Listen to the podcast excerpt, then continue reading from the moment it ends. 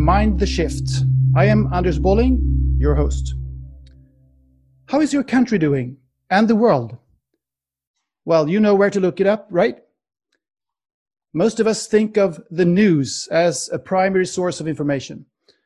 Most of us follow the news on a daily basis, but it seldom makes us feel good, more often gloomy. Hmm, why is that? I mean, my own life seems nice enough and uh, my friends are mostly fine. Are we the only ones? Or maybe the news isn't that reliable as a source of information. My guest today is Ulrik Haagerup, former editor-in-chief at the Danish daily Jyllands-Posten, among others, executive news director at the Danish public service broadcaster, and the founder of Constructive Institute. Welcome to the show. Thank you. Now, I've worked uh, at news desks almost half my life, and uh, the drill is something like this. This is a little bit simplified, but it's not too far from reality. Always find the flaw, always find the conflict, always be suspicious, always ask, how bad can it get? Never ask, what is the best way out of this? And God forbid, never ask, how good can it get? Now, you, Ulrik, you uh, you got tired of this negativity bias after decades in the business and founded Constructive Initi- uh, sorry Institute. Or, or what happened? Can you tell us what made you decide to leave the bleeding headlines and try to change journalism? I guess I eventually um, started to realize that the people who have been criticizing me um, and my profession, um, which I have been stonewalling for most of my career, because that's what we do. We don't want to be criticized. That maybe they were not completely right, but maybe there was some truth to what they were saying. So I realized that more than any other profession, journalism is a filter between reality and the public perception of reality. And I realized looking at events in my own country and globally that people make decisions not only when they vote, but all decisions not based on what is reality, but what they perceive reality, what they think of the facts. And when you come to think of it, what that perception of reality from? They get it. They get it from what they see with their own eyes, who they talk to by themselves. The rest is media. So I realized, and it took me actually many years to realize it. Uh, I might have said it in speeches. I might, might have bragged about it, how important we was, but uh, we were. But I was maybe not really realizing the importance of journalism and the editorial decisions we make and the impact it has on the way people perceive themselves, others, and the world they are part of. That we influence more than anything else how people see the world. And if the way I filter the world is not based on an ambition to give people the best obtainable version of the truth, which which I thought I did, um, because because when we journalists we we are with other journalists, and that's mainly the only persons we talk to outside job. So um, we we keep reassuring ourselves that we are really doing good for society, and we are so important for democracy, and we are the backbone of public debate, and we without us everything would fall apart. And I do feel that that is very true. But I came to a point when I realized that we might also be part of the problem of the public tr- uh, the, the trust meltdown in democracy and in journalism. And I strongly believe that we also have to be part of the solution. A lot of people criticize journalists, and I I think that some of it is partly true, and we have to listen to that, but we have to listen to it in order to find a way where journalism can play this important role in democracy that we should play. So what what we should talk about today is not that journalism is bad, that it should not be there, but journalism has to reshape itself in order to play the role in society that we're supposed to. Because if we were not there, who should tell people about important matters in society? And should that be interest groups? Should that be banks, insurance companies, or politicians themselves? No. We have we have to do our job. And if we don't, it leads to populism, it leads to polarization, it leads to trust meltdown. And if the, the press doesn't work, democracy malfunction. And that's what we see. Maybe not so much in Sweden, maybe not so much in Denmark, where we have tendencies of it, but you can just go to Germany, you can go to United States to see, and Great Britain, to see what happens in a society when the press stops working, when people don't want to pay attention, they don't want to spend their money, they don't trust what we do. What happens in a society? And that's why it's so important. And that was the reason why I decided it's not enough to try to change DR. I have to try to change myself, and which is hard enough. And if I can do that, is it possible to change the global news culture? Mm. And this is That's so important that you, mm. you, you, there comes a time when you can't say to yourself, this is so important, important that somebody has to do something about it somewhere, sometime. Then you have to do it yourself. The change yes. that we're waiting for. Yeah, you have to do it you yourself. Be the, be the change that you want to see. Yeah, exactly, exactly. And uh, it, it it sounds very Gandhi-like. I think he was the guy saying it, but it's um, I think it's true. It, you you you have to, you have to start with yourself. Yeah. I have well, that goes for small issues as, as as well as large issues. It goes all the way. I think. I have spent a lot of time in in public debates with politicians and CEO and interest group people, and they are all being and and it always ended up who were who were really the most stupid part, and they were saying that I was and my profession was doing wrong, and my response to that was, well, you could start yourself as a politician. Why don't you start? Brad said, you, if you behave well and did your job, that wouldn't be any problem. So we had a competition publicly year after year who was the biggest asshole pardon my french and and and that or that the biggest is, liar. I mean, and who cares and and it it might be true that both politicians and journalists should change. And I've come to a point when I realize I cannot change anybody but myself. But if I change, if I ask different questions as an editor or a journalist, I get different answers. I influence behavior. I influence the way people see themselves and each other. My choices as a journalist matters. And I have a responsibility.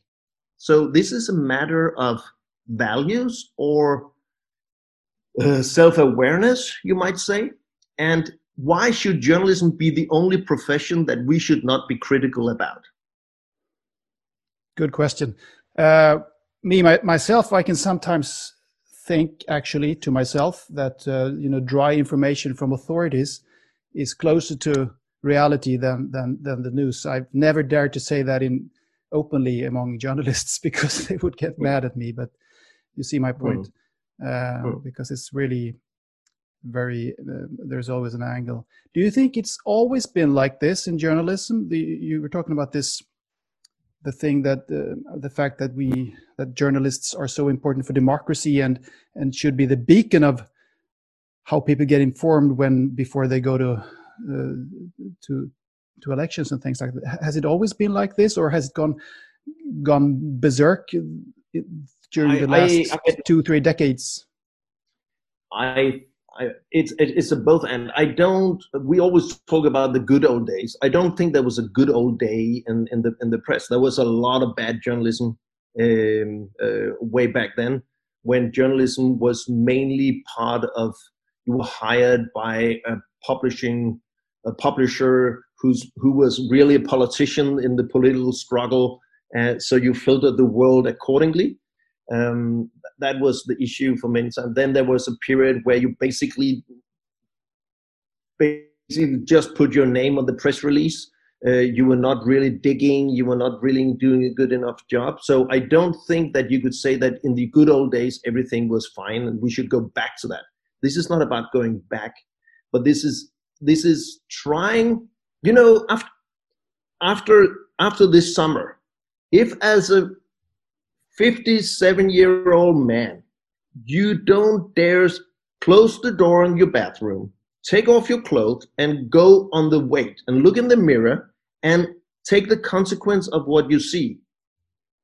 Then you your bad habits and you keep eating ice cream and you drink too much beer and you will end up getting fat and your wife will end stop thinking you are very attractive and she will start looking at other men and at some point you can't fit your clothes and then you will die. I mean the the point is we have as as professional professionals in journalism we have to dare standing in front of the mirror and take the consequence of what we see.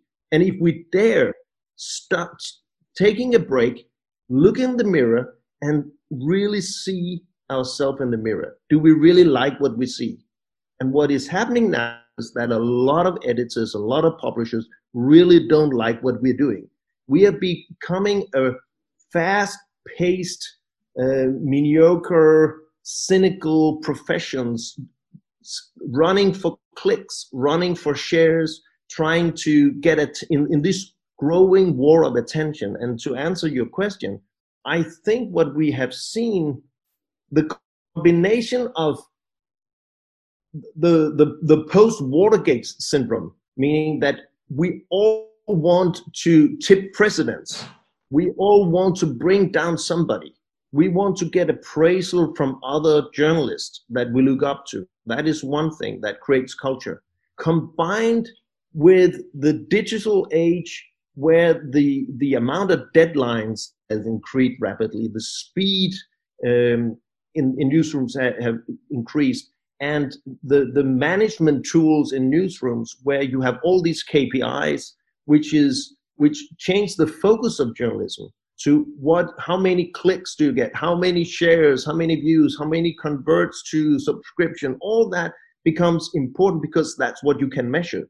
And if in any organization if you can't measure what is really important then what you can't measure will become what is important for you in your culture and in our culture how can you measure that your job at Dagens Nyheter is to enlighten people in Sweden and give them a balanced view about themselves, other people, and the world they live in. How can you measure that? But you can measure if you are bigger than Expressen or if you have a growth rate higher than uh, Svenska Dagbladet, uh, or you, how many clicks and shares and all that can be measured. So this business school logic has entered journalism which to some part has been good, but not only good because it has shifted the, the attention in newsroom to what can be measured instead of the responsibility we have looking at what do people really want, not what and need, not what they say and what not they, what they click on, but what is the responsibility and how can we play the role in society we need to play in order to have democracy uh, function. So I think we shouldn't go back, but the, the, the, the problems we had created for ourselves and have created for society has increased rapidly in the last, what, 20, 25 years. Mm, mm. Wow.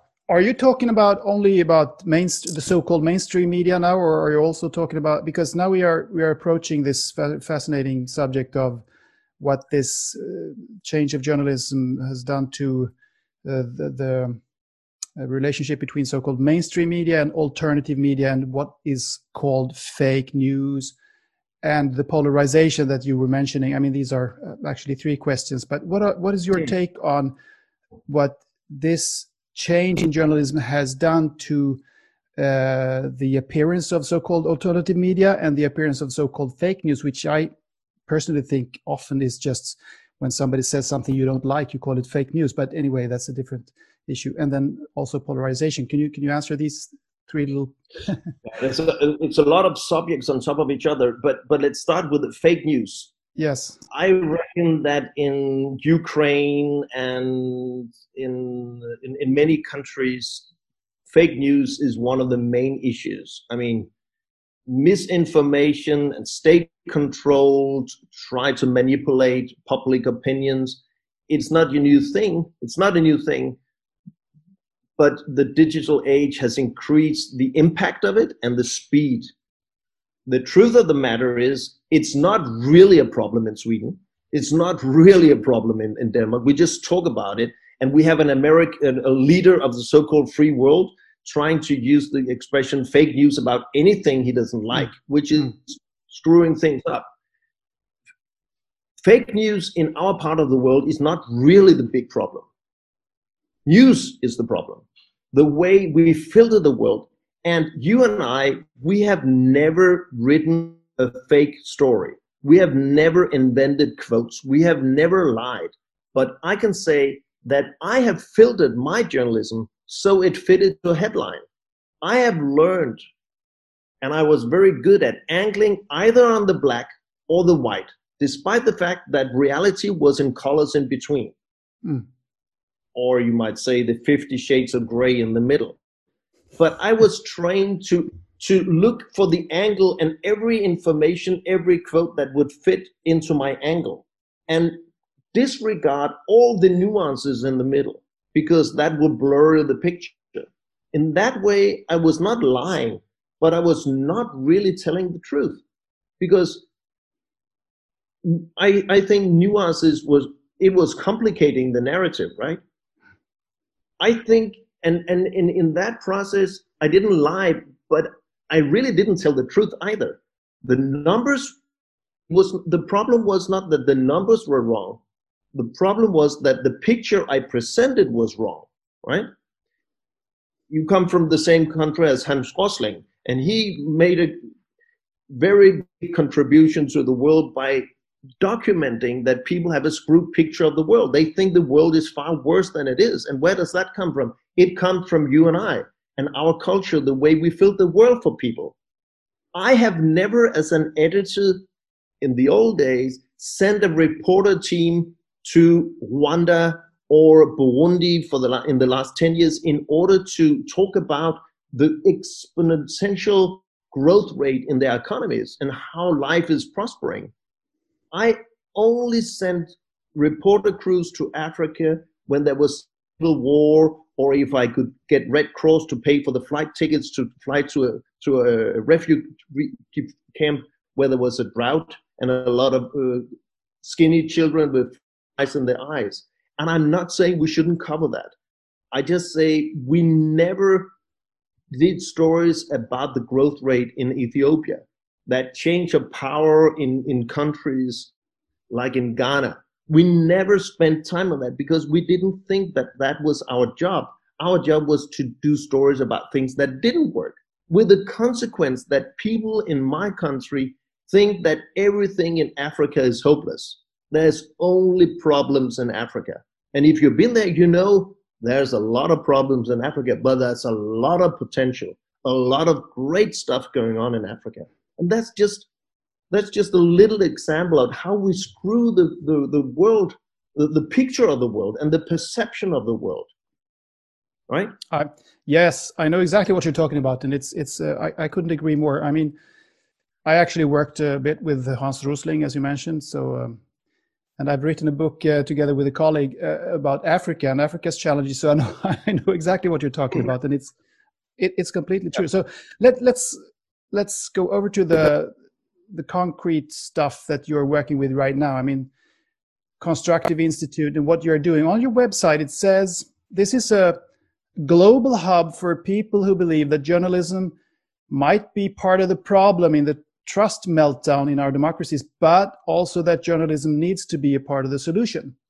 Mm-hmm. So, what is it that you are doing and trying to change in your institute?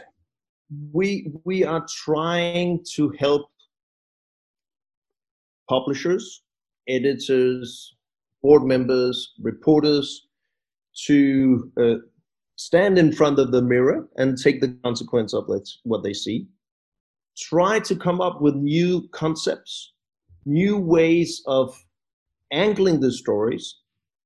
Basically, saying constructive journalism is three things. One, it's about nuances, not only the black or the white, but how do we do stories about nuances? If we only cover if we only do stories about all the people who die of coronavirus, but never do stories about all the people who was not infected or got well again, then people just get afraid. Um, of course, we should count how many people die. And of course, we should compare Denmark to Sweden and strategy and all, but we should have the full picture. So that's one. Number two, has anyone come up with ideas that we can learn from? fighting this. An example in the coronavirus, the story coming out of South Korea about they had a problem, they had to test a lot of people in, in South Korea and, and do it in a safe way. They couldn't bring them into the hospital. We can then then to have to they have to clean the whole hospital after each patient. It took a long time. So they came. They got the idea. Why don't we as McDrive at McDonald's? So people sit in their car, they drive up, there's a nurse putting in the the stick in their mouth and take the sample, and then they get an SMS uh, two hours later whether or not they're infected or not. That way of trying to test a lot of people in a safe and fast way has spread through media to Denmark and Sweden and a lot of other countries where hospitals are doing that. So a good story is not only about the problem, but also stories that can inspire to potential solutions, right? And the third thing we try to work with is how how can can journalism can can a journalist use his pen or microphone as more as a than a dagger or sword trying mm. to nail somebody?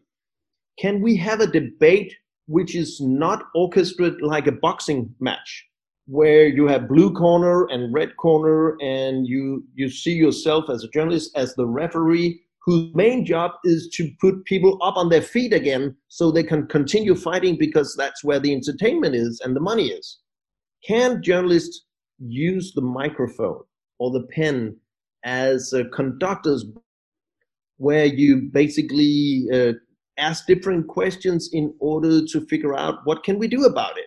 Can we ask the questions and engage people in a conversation about now what and how?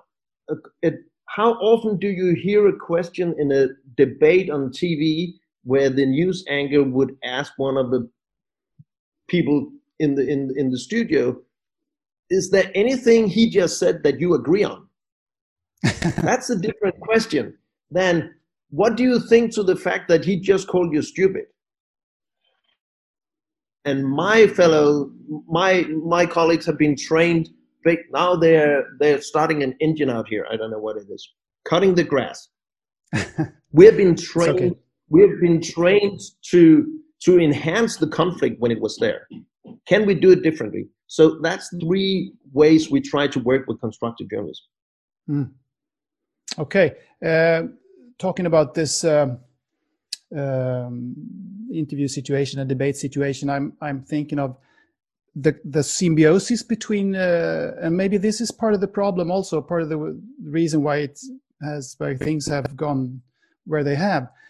There's a symbiosis between journalists and decision makers of different kinds, not not least politicians.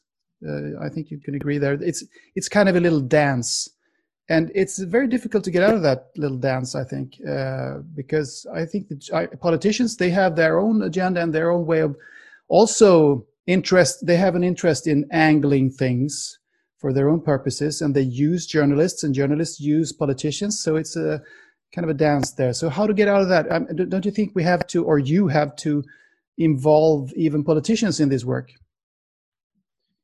And and we actually do. Um, you do? Yeah, we did just after the election. Uh, we had in June last year. I got so frustrated that I thought Now these new people, one third of the parliament was f- with new people, and they came in, and I said, "What will happen now? Nobody will tell them about the job they're getting. They will be put in a political party, and somebody will tell them." Um, you can only say anything when we tell you to and you should say what we tell you what you say and you should uh, the and, and we will applaud you if you if you say something bad about your opponent so that so one of the problems in, in democracy is that a lot of people don't want to follow politics anymore. They don't want to be member of political parties. They don't want to participate in the political climate. And a lot of people don't want to run for parliament anymore because the political climate is so infected by conflict and cynicism that we need to do something about. Should I try to ask them to? Can you can you hear that in the microphone? The, yeah, the but it's here? not uh, it's not very loud in my in my. Um, uh, okay, I can earphones. I can take the microphone a little way. Okay, so what yeah, we did was what we did was that we um, uh, I invited all the newly elected uh, politicians to what we call 24 hours for democracy. And we wow. gave them basically, we treated them as if they were newly employed in a big national company, saying, okay, here's, here's the market, here's, the, here's Denmark. Um, we, we did it in, in, I invited the head of the National Statistical Office. He came and did a talk. Uh, I had former ministers who and politicians leaving Danish politics out of frustration and come and talk to them about what would they have loved to have somebody telling them when they started. Uh, we have we talked about leadership. What is leadership compared to management? How and, and we had a, the the uh, the leader of the year of Denmark, the best leader, uh, coming in and talk to these politicians. And I talked about journalism and the political culture. They were there for 24 hours. Oh. Um, all these newly elected uh, politicians. So they could ha- create a network and they could start talking. And they had been in, they had been elected for two months at the time, and they were already now so frustrated.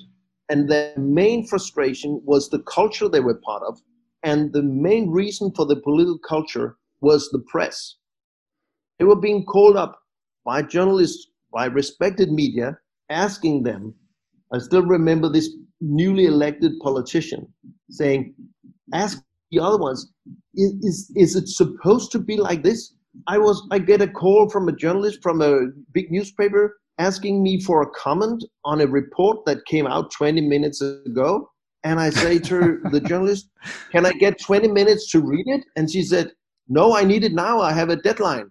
Yeah, but I haven't read it yet well, then then I will go to uh, another political party in the opposition, and they would get the airtime, right?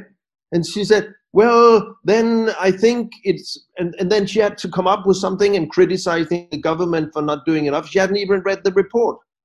Hmm. And she said, and she was so frustrated. Is this the way it's supposed to be? Some of the politicians, they spend 70% of their time in parliament dealing with media, trying to do tweets, trying to update that Facebook profile, try to write op-ed pieces that could go into newspapers, try to pick up the phone when journalists calls. They are so obsessed with journalism mm. then yeah. that if we don't train them, not as most spin doctors do, try to deal with this, just do more of this which will just make the problem worse. We have to help them understand what's going on. That and and we have to both help the politicians.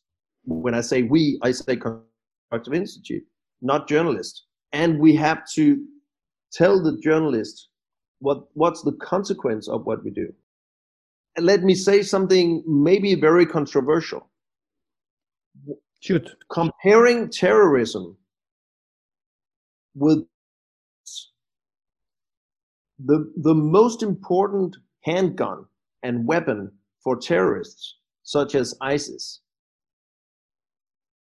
is not Kalashnikovs or suicide bombs.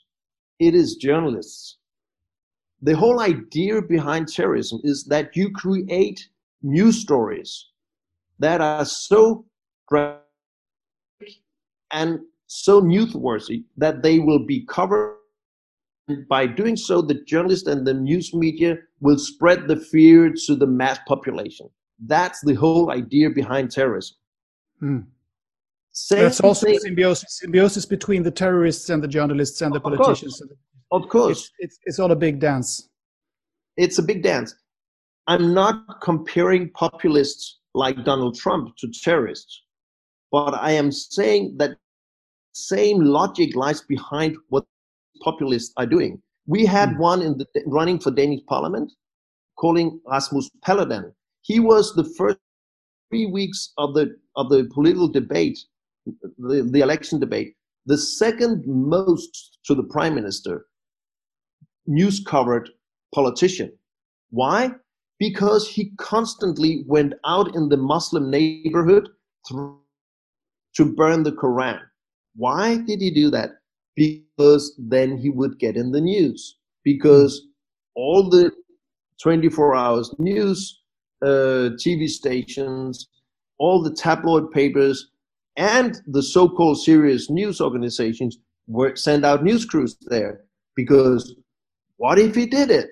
What would happen if the Muslims tried to kill him? What would that? He was deliberately the news criteria with the result that he was so exposed. Donald Trump in 2016, early 2016, when, at a time when he was not really got media coverage in the American press for 1.9 billion US dollars which he had had to spend on advertising in the United States. But he didn't have to spend one dime because journalists and news organizations did the job for him. At that point, he said, media loves me. Why did media love him? Because Trump knew exactly what he was doing. He was creating conflict. He was creating drama. He divided everybody into crooks, Mexicans or Muslims, or victims. All you losers of globalization, vote for me, let's build a wall. He got he got so overexposed freak show. So what you talk about the symbiosis between politicians journalists, if we don't take care, we will give the microphone and the airtime to the politicians who are loudest, most rude, who are mostly criticizing everybody else, who's blaming somebody, who's creating drama and conflict, and divides everybody between crooks and victims. With the results that that will lead to overexposure to populists, people with easy solutions, and people who mainly blame everybody else our instinct in journalism is that we we we we focus our attention and therefore also the public attention on that kind of behavior in politics. Yes because it's also entertain entertainment isn't it? I mean uh, sure, when you sure, when you get you, you get you get engulfed in this when you're working with journalism you, you feel the the drive to entertain also and and and all that. But well, I guess the core of it of, of the whole thing is a very very simple truth. It's the truth of truths, and it's it's very trivial, but it's that we are all humans, and we are all just about the same. And but we identify with the roles that we that we uh, take on, and that we just point out to everyone else. And that's we think that that's us but anyway, what do you think? Well, talking about that, how how much of this do you think, if we if we focus on the negativity bias, I, I hear that you are also talking about the bias in general in journalism. It could also be a positivity bias, which is less mm-hmm. common, but but there is a bias anyway. It's always angling. But if you talk, if we talk about the negativity bias, how how much uh, of it of, of that is really fundamentally human? That people that that it's human to look for danger because I mean maybe back in the in the Stone Age we we were it's constantly had to look for dangerous animals and all that and in this society where nothing, almost nothing, nothing. is dangerous, and I know Hans Rosling has been talking about the, these things as well, then we kind of search for danger, and that means that we we are looking for danger. Even, I mean, to what extent is it human, and to what extent is it just journalism gone over ambitious? It's not over ambitious. It's it's playing on human instincts, and you you're absolutely right. We have psychologists talking to us about that, and there's science documenting what you just said. That we are primed in our DNA to constantly search for danger because if we're not looking if there was a little rattle in the grass to the, your left, there could be a sable tiger there and jumping up and eat your second child, right? So we are we are primed to look for danger, and we use we have used that.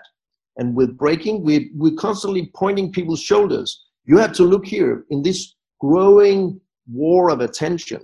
Look here, there's a tree fallen in Indonesia and somebody died in Yemen and there's also something wrong there and look there and this might also be bad if this happens blah blah blah blah. So we we do that. I think the point is i think the point is that psychologists say there's one force which is even stronger than fear and that's hope. There's a the, the hope is the reason why that people to all ages have gone up in the morning despite of all, thinking today might be better than yesterday. We can do something about it. Hope is really a big driver. And I think if we're really cynical about it and really commercial thinking about this also, we have been very cynically focusing very, very much on trying to talk to the lowest instinct in the fear trying to tell people all the bad things that can happen with the consequence we talked about. There are a lot of things that, that gone wrong. There are a lot of things that we should tell people in journalism about things that that are potentially dangerous. And of course, we should talk about that. We shouldn't ignore. This is not a North Korean version of journalism we're talking about. We shouldn't paint the sky blue.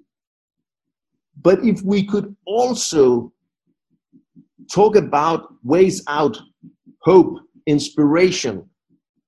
Now what and how, which are the two hmm. questions that none of us have learned in our journalism education, but hmm. which are questions leading to hope, to ways out, then I think we do commercially journalism a good job and we do society and people a good job.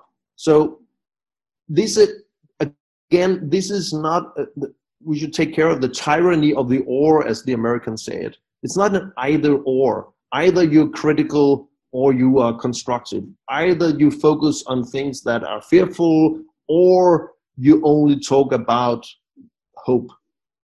I think it's a question about giving a fair and, and picture see the world not only with the eye that confirms the angle you have when you start your research, but try really to see the world with both the left and the right eye. Yeah, and change the angle as you go, if that is exactly. But, but can I say one thing about that? And this is one of the secrets of journalists, which is not really healthy for journalists if it comes out to the general public. But the truth is a lot of stories are made in journalism where we have the angle be desk or be, before we pick up the phone. We know what we want the source to say, especially on TV. I mean, in news journalism, you have written your script, your clipboard before you sit in the car driving out to the scene, because otherwise you can't your story, you lose time. You won't you won't be able to file your story back to the newsroom before deadline. So for a generation or one and a half, journalists in TV news very often know exactly what the what the story should be before they start going out into reality. So yeah. what I have found is really interesting now when I don't have to produce stories every day, when I invite people in and we talk with them, not in order to get quotes out of them, but in order to have a conversation with them and understand. And sometimes they say something that surprises me. Sometimes they say something that really surprises them because we have a conversation about it. But we don't have time in journalism to do that on a daily basis. And that's really dangerous because then. And it's is, really not very interesting if you have the angle ready on beforehand, no? No, but the, the truth of the matter is a lot of journalism is done like that. I was extreme news reporter thinking if the world were like this, it would be a damn good story. And then I started my research and I looked for the number in a report that would confirm my angle. And I skipped all the all the numbers that might nuance the picture. And then I needed an expert. It really doesn't have to be an expert. You just have to be somebody at a university. He didn't have to be an he just had to have a title. He didn't have to really know what he was talking about. I really didn't care. So I just called him, and there were some professors, they would basically say anything to everything because they love being in the paper. So they would be expert on whatever.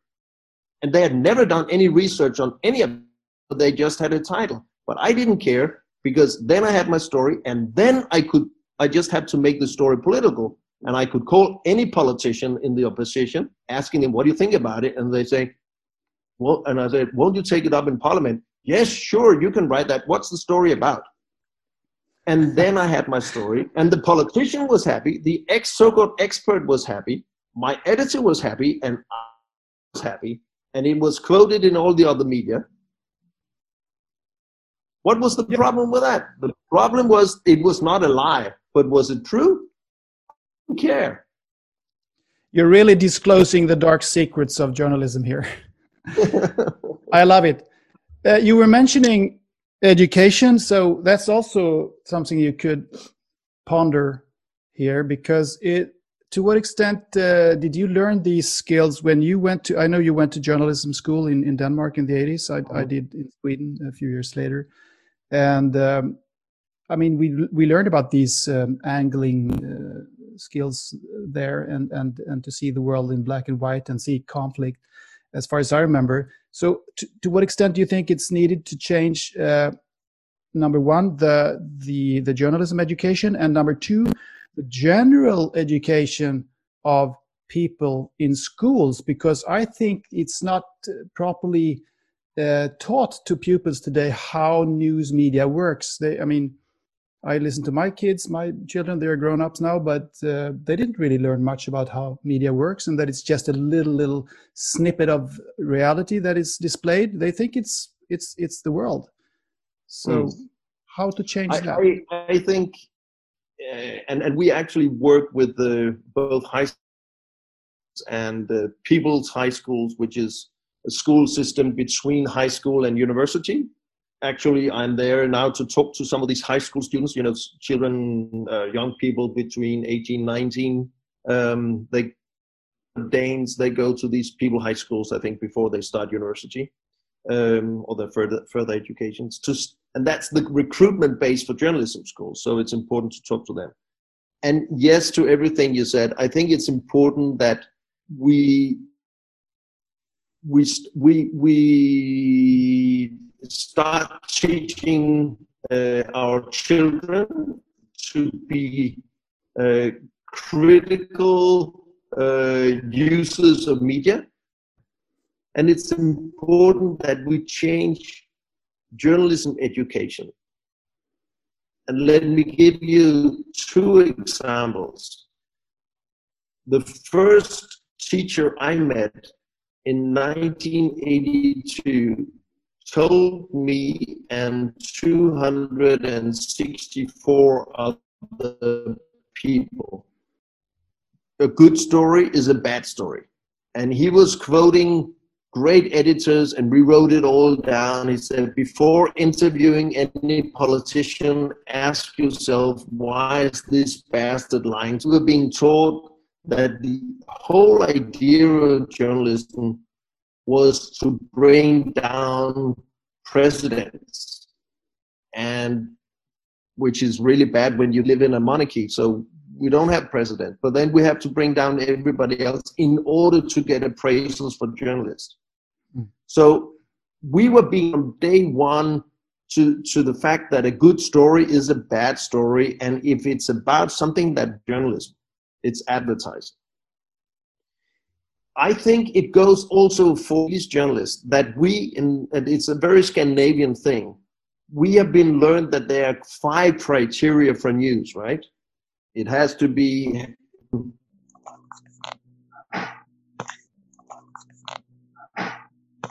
Can you hear me? Yes, I can hear you. I can't see you though. No, never mind. But you can hear me. I you can, can hear, hear you. Yeah. Okay. That's the most important. I, thing. Okay.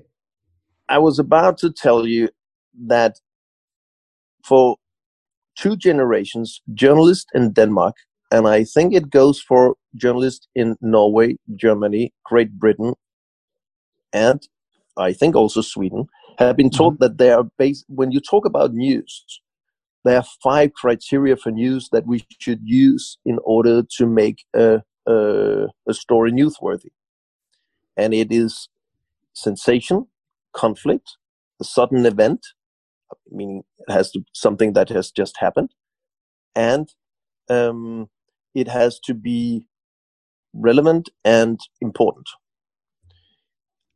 The the question was if that's what we are taught, where does that come from? And we looked into the textbooks, and they all referred back to the first scientific uh, scientific article written about news. It was written in 1965 by two Norwegians, Galtung and Ruge.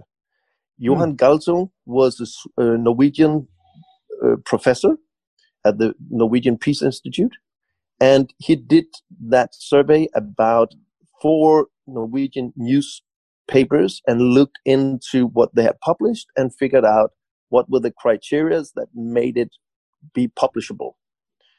And he read an article. If you read that article, and we read it, it's very long, it ended up with a warning saying, if you continue to do this in the press, it would lead to two things. One, a growing tension, both nationally and globally, between center and periphery. And number two is people will get a wrong picture about the world because everything that is dramatic and full of conflict will be overexposed. I said, What is that? So I tried to figure out when Mr. Galtung died. Mm. It turned out in Wikipedia that he was born in 1930, but it didn't say when he died. So I said, maybe he's still alive. So I found him. He lived in his house in southern Spain. Oh. I, I took a plane down there and did an interview with him. It was the first time that he had talked to a journalist for many years because, as he said, journalists have for 30 years, 40 years, 50 years completely misunderstood what I was saying. Mm. You are now teaching each other, generation after generation, about a standard which I meant as a warning. Mm. Well, what he predicted is uh, pretty much what has happened, isn't it? Exactly, and that's what what was his point was. He was an extremely bright guy. I read mm. wrote an article for the Guardian about it, and he was at at our second global uh, constructive journalism conference in in Geneva, being 88 at the time, and he came there and from stage he said, "You have misunderstood what you're doing, and it is it is destroying politics and it's destroying journalism." Oh wow! Um, would you say do you do you follow news less now than you did before? Would you even recommend people to follow the news a little bit less to to feel better? Mm, I, I don't think this is a matter about feeling better. It's about being well informed. Yeah. So I, well, I it could be could be the same thing. yeah, but I tried I tried to choose. Um, I still like news. I think I think the, the most scary thing for us in our profession and for society is that it has become socially acceptable to for people to say to each other, "I don't want to follow news anymore. I don't want to be part of the the, the the societal debate. I don't. I have dropped out. I spend my time on Netflix series and Facebook updates from my 762 closest friends. Uh, or if you're a man, I watch soccer matches and play on them all the time, and or play PlayStation. That's what I spend my life on, and that has become socially acceptable. Just five years ago, that would have been an uncle looking at people saying something like that, saying, "Are you mm. crazy?" It's part of being a decent citizen to to to to understand what's going on in the world. You have to follow the news. Now well, it's becoming okay to say, "I don't want to do it. I don't care." That's true. Well, I can I can tell you that I, I, I follow the news uh, much less now than I did a couple of years ago, which has to do with my inner and outer journey myself, my personal journey. Mm. And, but I'm I mean I'm an I'm an old journalist. I know exactly where to find the information anyway, and I know pretty much about the world. And, and that if you have these little uh, news flashes on your phone, you would get. I mean, if something big happens, you would know. You don't have to. I mean, I was I was watching three four news shows a day and read two newspapers a day. You don't have to do that and I realized no. that I mean, you, and you don't have to play on soccer. You can meditate, or you can walk in the woods, or you can do sure, a lot sure, of things. Sure. That, so. exactly, and and and I think, uh, I mean, I had to be constantly updated to every story all the time, which drove my family crazy, um, yes. and maybe also myself.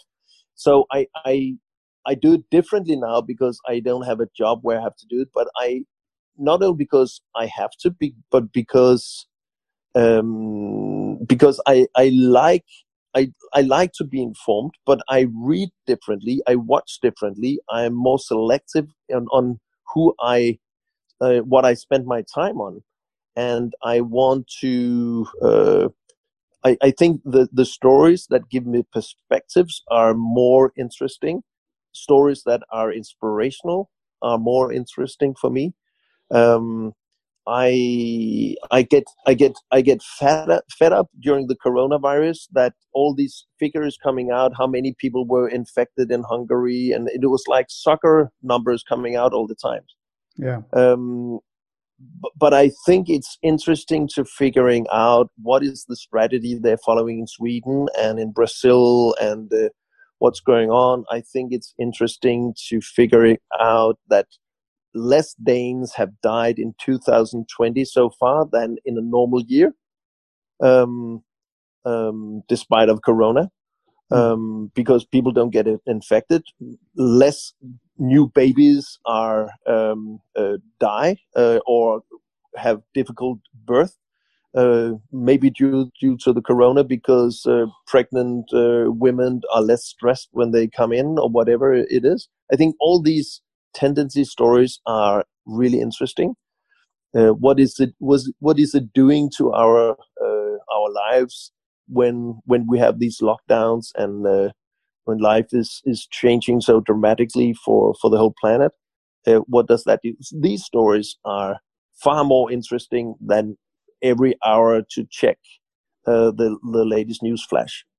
Yeah, super super important. And this has been a extremely fascinating conversation. Finally, I would just like to wrap it up by going back to your constructive institute here, and um, I saw on the on the on the website that uh, there are many news organizations joining the institute, and I don't really know what that what what that entails. Uh, I mean, do they pledge to be less misery biased, or uh, that's that's a question, and, and and also you say that you want to change the global news culture in five years. Will you be able to do that?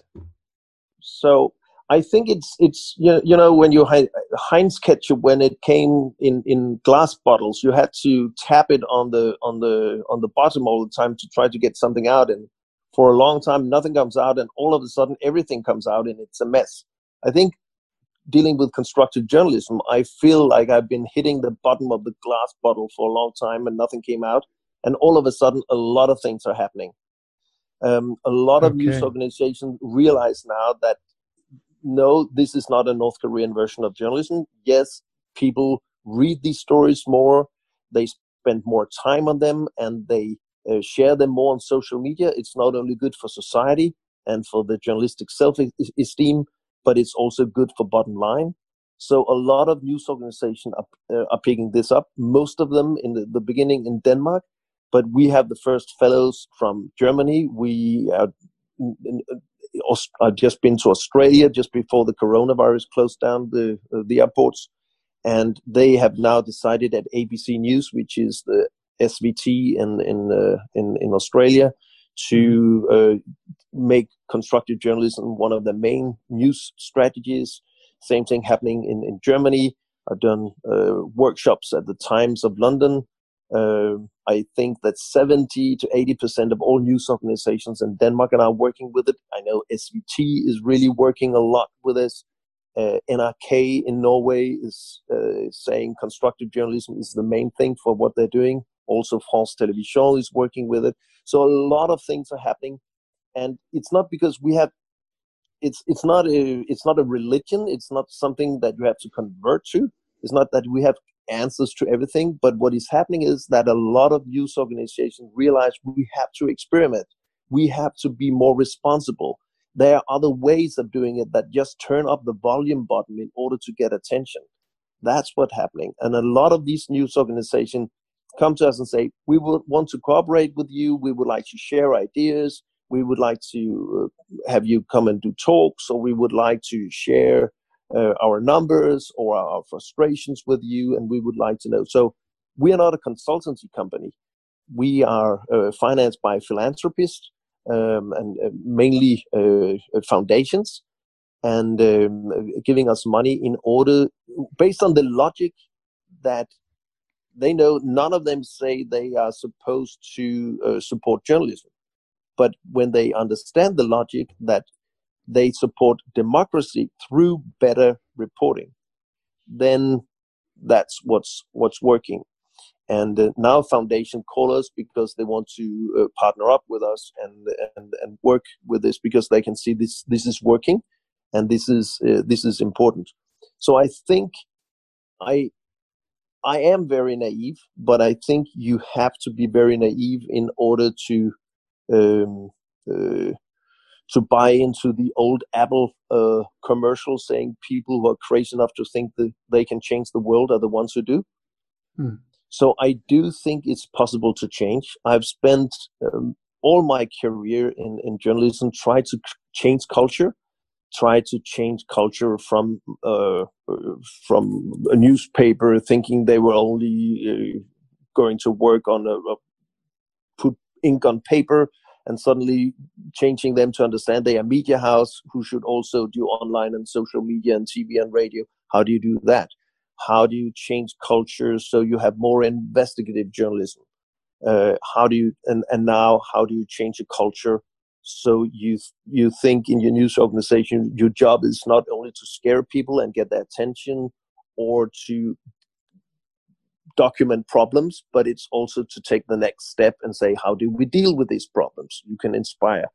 All mm. these, all these ways of of uh, changing mindsets, which is it, it's it's it's it takes a long time, but if you change the mindset, it is it is it is lasting and it's it's really really powerful. And what we are seeing now is that the mindset mindsets are shifting. Um, and people are uh, uh, experimenting they're getting results they're sharing they learn more we all learn more and we share it more and i think it's spreading and then it's great having a slogan say we want to change the global news culture in five years you can con- you can continue to say five years also in two oh years, yes five, five years also so but it's it's it's more catchy than saying we want to change mm. it in a hundred years right but i do think that in we have two more years before the first five years in two years, no journalism school in our part of the world uh, will not, they, they will all know what constructive journalism is. The best of them will start teaching it. All the public service stations, they will practice constructive journalism. The best legacy media will have constructive elements in their news feeds and the news streams. And more and and and we will have constructive institutes in Germany. We'll, we'll open that in 2021, and uh, in in Southeast Asia, and later we'll have it in Africa and uh, in South America. Oh, that's brilliant! So we should all mind the shift in journalism in the, the upcoming years now. I think so, and and uh, change is possible. Yeah, change is possible. What you set your mind to, that's is what is going to happen. I believe. I don't think it's naive. I think it's the reality. I think it can happen, and and especially if and and and there there are a lot of great minds such like yourself who have been thinking like this for a long time, and I think, and this is my last point. Then I'm so old. We have the same age, so we both remember when people in our profession became frustrated with journalism and said we need to do a better job to dig beneath the surface to tell mm-hmm. people about wrongdoings we need to control power better. So they invented a word called investigative reporting. And a lot of reporters said, What the hell are you talking about? Every journalism is investigative. But that was not the case. So mm. they invented a new vocabulary. And because they did that, we could start talking about it instead of talking about quality or better journalism or whatever. So because we had a vocabulary, we could start figuring out what are the tools we should use and we could find out how do you get the documents how do you interview people who don't want to answer and all that we learned with investigative journalism which was good now the same thing with constructive journalism it's just a word it's a vocabulary but if we have a vocabulary we can start talking we can understand what we're talking about we can conceptualize we can fill up the toolbox with new ways of doing or serving the community better and that's what constructive journalism is all about Yes, I think it's a brilliant concept. Um, fantastic. Good luck with with this important work, Ulrik Haagerup and and many thanks for for joining the show. And thank you for inviting.